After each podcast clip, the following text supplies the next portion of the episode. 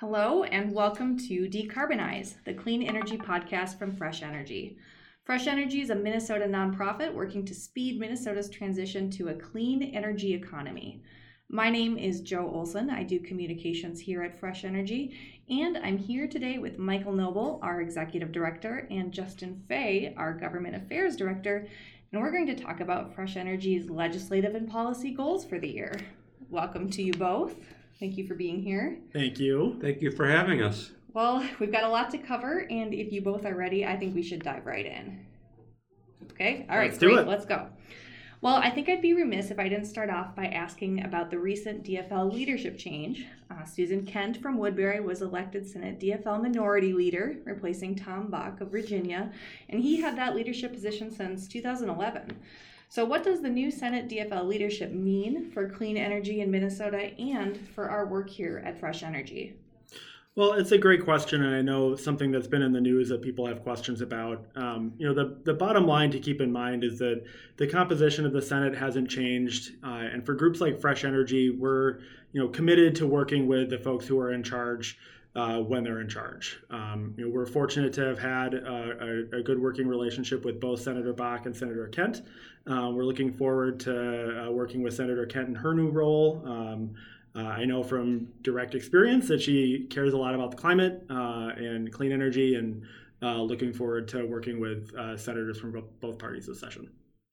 Okay, great. Thank you for that. And now that we've got that covered, uh, is there anything else that we should say about the 2019 legislative session to set the stage for our conversation today? Well, I think this uh, one interesting thing is out of 50 states in uh, the United States of America, Minnesota is the only legislature where the Senate and the House are controlled by two different political parties.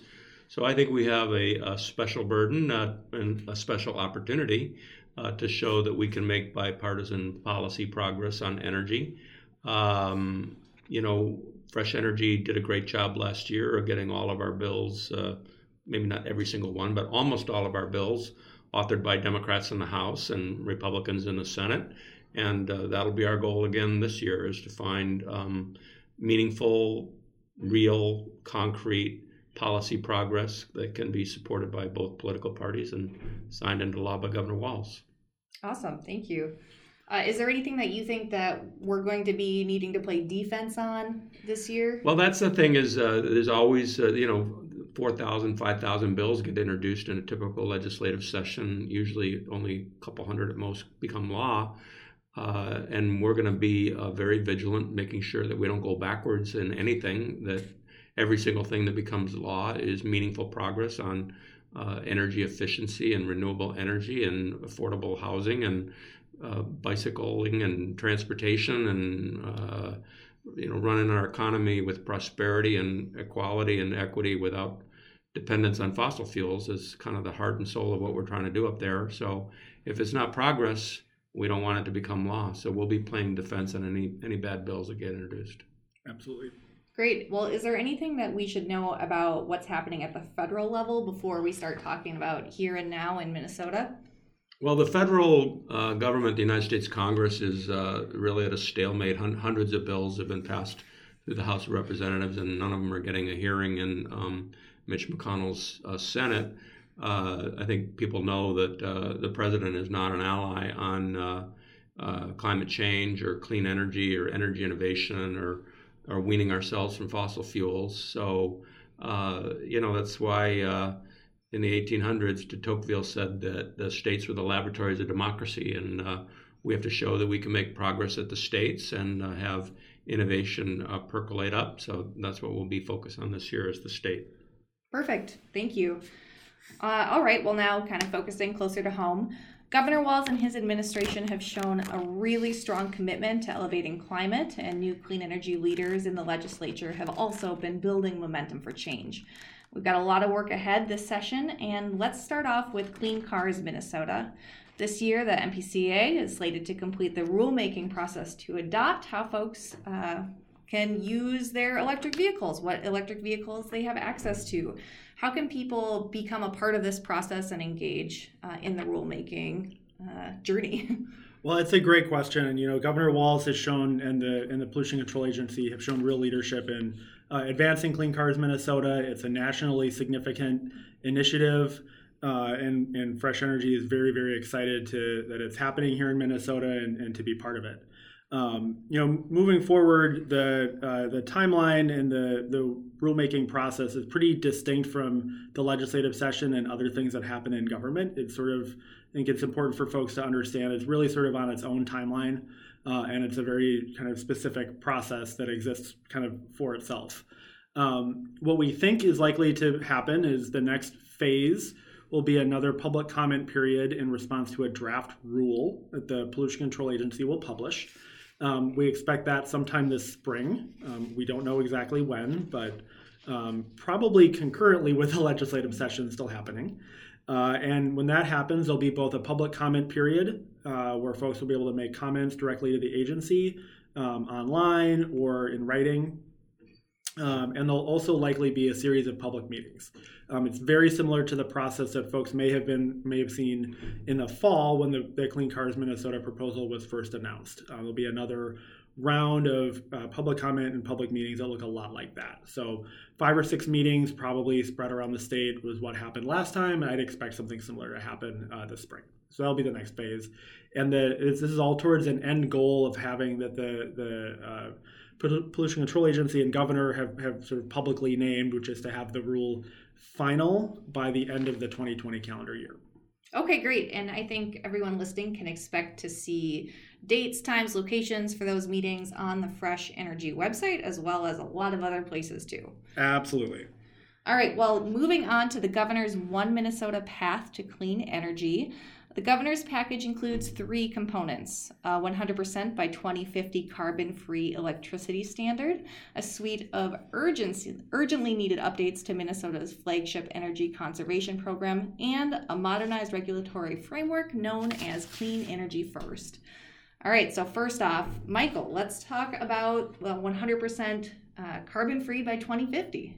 Well, we were very excited in the spring of uh, uh, 2019 to be on the podium when the governor uh, rolled out his uh, vision for uh, electricity supply that has no uh, carbon pollution over the next three decades.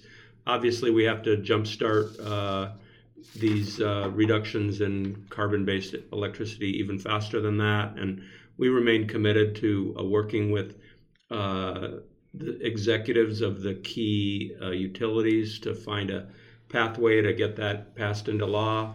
But we're also an important partner and ally with the 100% campaign that's bringing along uh, labor unions and racial justice organizations and equity and community organizations, uh, along with traditional environmentalists who, uh, you know, support uh, the vision of uh, an electric supply without carbon pollution. So, uh, you know, conventional wisdom is that, that that's a big lift for uh, 2020. Uh, but uh, your uh, trusty uh, allies at Fresh Energy are, are not going to stop pushing on that until the gavel comes down at the end of the session. So I'm getting a big smile from Justin. But, you know, I'm just being candid that last year the whole package was tied together the 100% clean energy and the two other provisions. And the governor tried to pass it all as one package. And um, maybe this year it'll be thought of uh, in its component parts, and there'll be some work on each of them separately.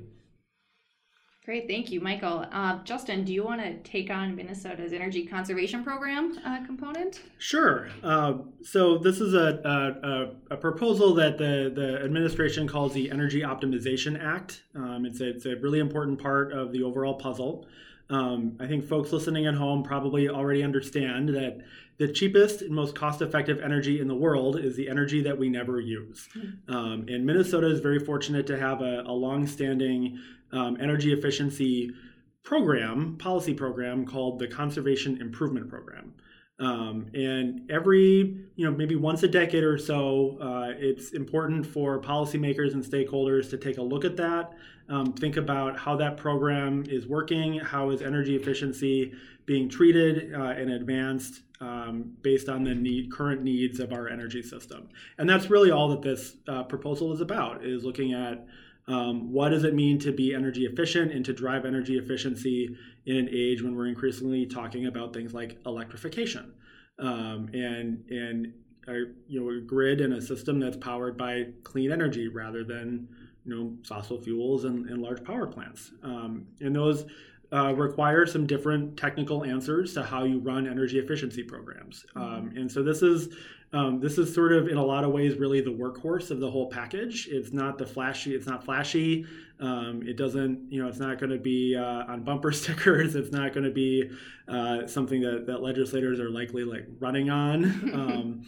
Uh, but it's a really, really important um, policy framework and building on um, decades of success that we've had at Fresh Energy and, and more broadly as a state uh, in you know making our system as efficient as possible. Great, thank you. Uh, anything you want to add about clean energy first? Well, Clean Energy First is really a, a new framework for thinking about the exact opposite part of this equation, which is energy. You know, energy efficiency is how do we how do we use less energy? How do we how do we sort of deploy energy once it's been generated?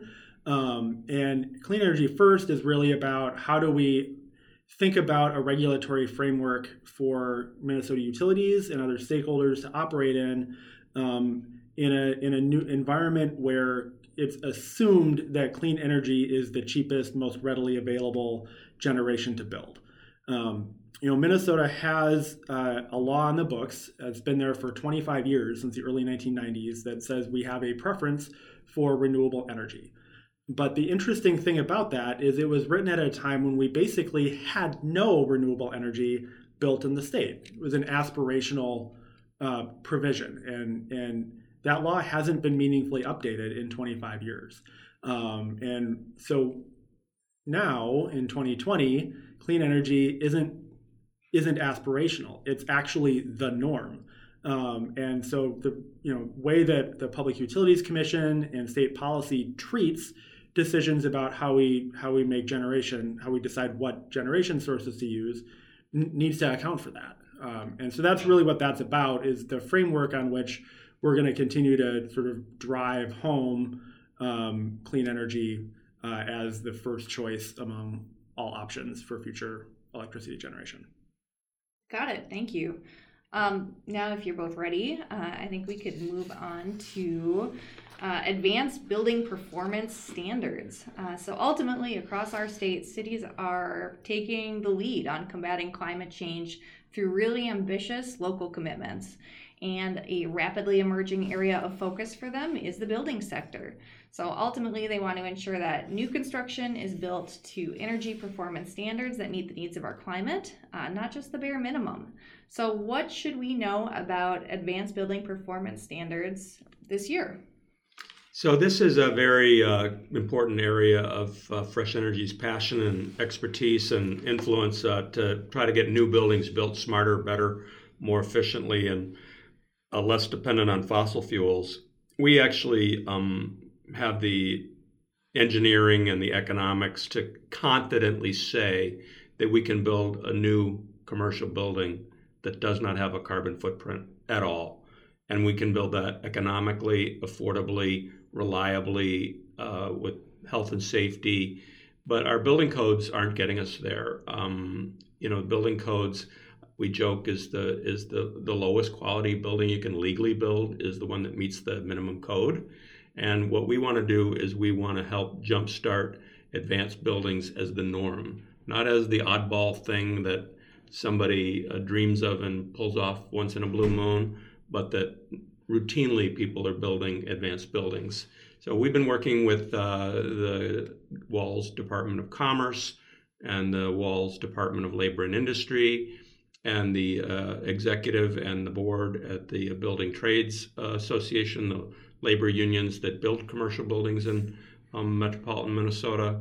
And uh, we want to find a partnership that allows better buildings, high efficiency buildings, you know, zero carbon or low, low, low carbon buildings to become the norm in Minnesota and not the outlier. That's that's our policy goal, and um, we're working with all the stakeholders to see if we can pull that off. Uh, in the uh, Senate, uh, Senator uh, Dave uh, Senjem of Rochester is the lead author, and this provision is very important in Rochester, where they're building hundreds of millions of dollars of new commercial building uh, as part of Destination Medical Center. And in the House of Representatives, uh, our chief author, help me, uh, Justin, our chief author is? Uh, Senator David Senjem. Uh, uh, in the House of Representatives, our, our chief author is uh, Representative Jamie Long. So between Representative Long and Senator Senjem, we want to find uh, excellent policy language that moves this initiative uh, forward boldly. Awesome. Well, I know um, it is the first day of session, and you both are pretty busy today. Um, but I've got a few other questions to cover uh, if we have the time. Uh, so, Fresh Energy has a few new partnerships in the works, uh, focused on a few uh, new initiatives for us. And the initiatives highlight multiple benefits of clean energy and energy efficiency. So, let's start with conservation solar. Through better project design and siting, solar can be a significant tool for driving landscape scale benefits for clean water, wildlife habitat, and local farms. So, what does this new policy do?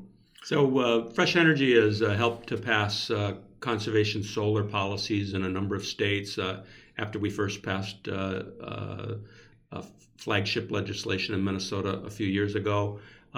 Oddly enough, this is one topic where we're America's foremost expert on um, solar farms having uh, habitat and um, bee and butterfly and pollinator habitat, flowering plants, uh, deep rooted prairie style plantings underneath the solar farms and around them.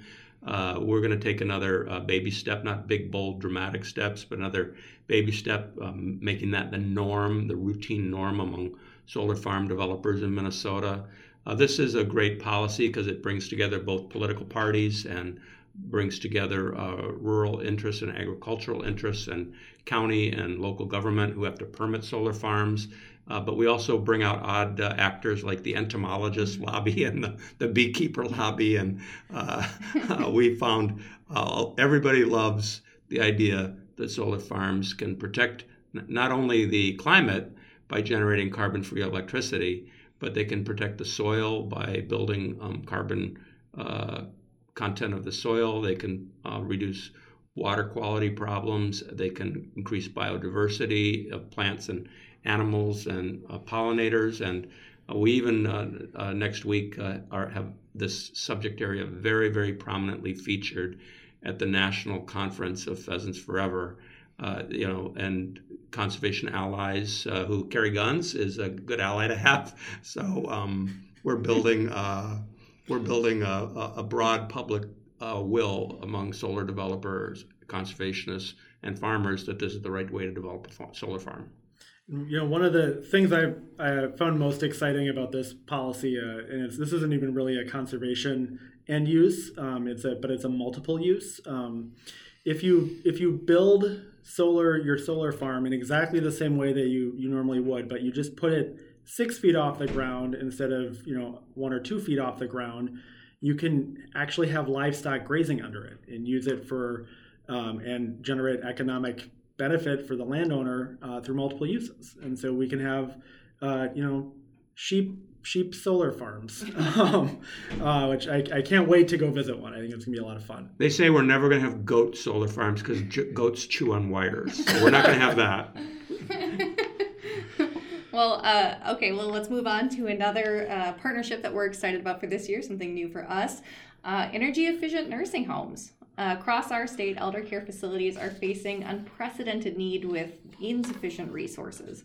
In fact, in many rural communities, the local nursing home is one of the largest employers, and they're a really vital cog in the local economy. I know, I grew up in a really small town. Uh, so, how can investing in energy efficiency help nursing homes all across the state reduce costs, and create new jobs?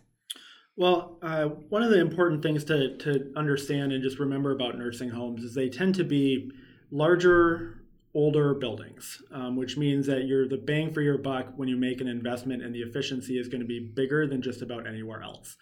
And nursing homes serve every corner of the state. Um, so when you make an investment in nursing homes broadly, you're you're serving every region. Um, there's nursing homes in the metro. There's nursing homes in northeast and northwest Minnesota, um, and all of them have you know some common challenges around operating costs, around um, the kind of quality of life and livability of the building, the physical building itself, um, that are all benefit when we you know use sort of best you know best practices for energy efficiency. Um, there's a there's a real need for upfront capital cost uh, resources to do to do those projects. Um, uh, you know, a, a, facility that might be run by a nonprofit uh, or or public entity uh, that's operating on a shoestring budget just does not have access to the kinds of resources at scale to do big energy efficiency retrofits. Things like um, you know swapping out a boiler, updating you know to a modern HVAC system that uh, might make a really big you know uh, difference in the the bottom line of the facility. Um, you just aren't accessible to to uh, uh, you know a building that's you know not barely getting by in terms of being able to stay open. Um, and you know when we make those investments, we get the residual benefits of the you know the jobs that are created doing the projects and the jobs that are protected when the facility is more economically viable over the long term. Great. That's awesome. Um, well, I know you are working nonstop. Uh, well, you have been leading up to session and now session's here. Is there anything that you want to talk about uh, that I missed in all these prior questions, things you want to cover, or did I do a great job and, and, and hit every point? well, I do want to me- mention that, uh, you know, Fresh Energy is a policy advocacy organization with a really strong point of view and a clear focus. But a lot of public policy can happen in places outside of the state legislature, whether it's the Public Utilities Commission, in the governor's office, the Pollution Control Agency, or even in boardrooms of uh, uh, Great River Energy and Xcel Energy. They make decisions that affect the public interest too. So uh, we want to pledge to you that we're um, looking at every possible opportunity and angle, whether it's at City Hall or whether it's in the the, the Senate Bonding Committee. We're looking for every possible place to move public policy and public decisions. And, uh, you know, we got to make sure that the legislature doesn't infringe on the executive's authority to move public policy, and the legislature doesn't infringe on the Public Utilities Commission to make public decisions. So uh, we'll be uh, we'll be in every one of those rooms representing your point of view, uh, advocating for a carbon-free, prosperous, equitable world. Uh, that's our pledge, and uh, uh, we really deeply appreciate how you've supported us and you pitched in shoulder to shoulder with Fresh Energy over these many years. Great, thank you. Well, I think that's a wrap for our conversation. Thank you both for your insight. Uh, session is only just getting started, and I'm sure we'll have updates over the coming weeks and months uh, as you're available for listeners. Uh, folks can stay tuned to our blog at fresh-energy.org for the latest updates or follow our social media as well. We're on Facebook and Twitter. And I'm sure we will be talking again as things really get rolling at the Capitol. Uh, also, I think in the next week and a half or so, uh, I'm going to be talking about advanced building performance standards with Ben Rabe uh, and a guest. So I'm looking forward to that. But in the meantime, thanks to everyone for listening and subscribing to our brand new podcast. You can support Fresh Energy's work by making a donation today. Visit our website at fresh energy.org and click donate in the upper right corner. Thank you for listening, and until next time, stay fresh.